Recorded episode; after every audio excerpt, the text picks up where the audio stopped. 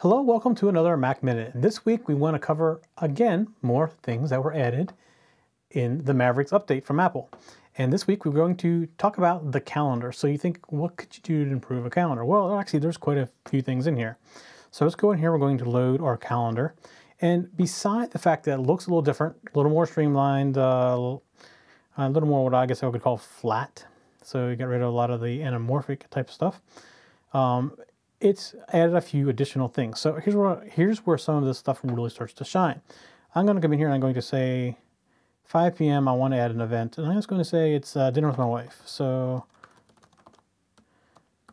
and she's a seafood person, so let's see. Let's see bonefish grill.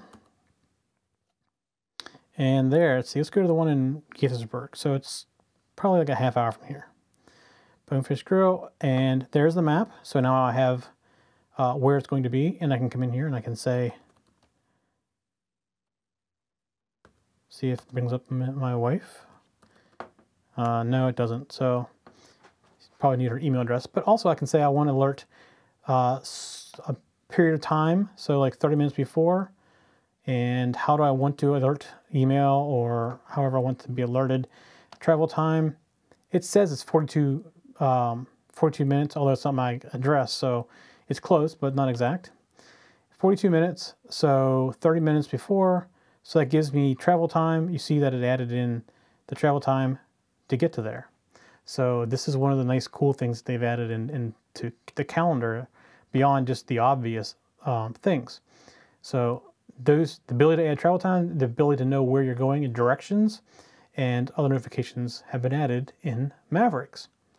All right, that's it for Mac Minute this week. We'll see you next week. For show notes for this show, contacts, and more, go to the techzen.tv website where you can get show notes for all of our shows. We love to hear from our viewers and listeners. We have an email, a Twitter, and a phone number where you can contact us for each show. For details, visit the techzen.tv website and get the show details.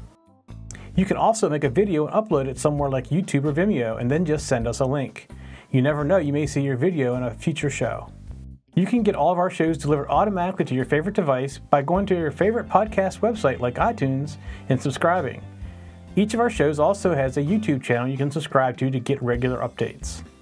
Our shows are also available on most internet radio networks like Stitcher and TuneIn Radio.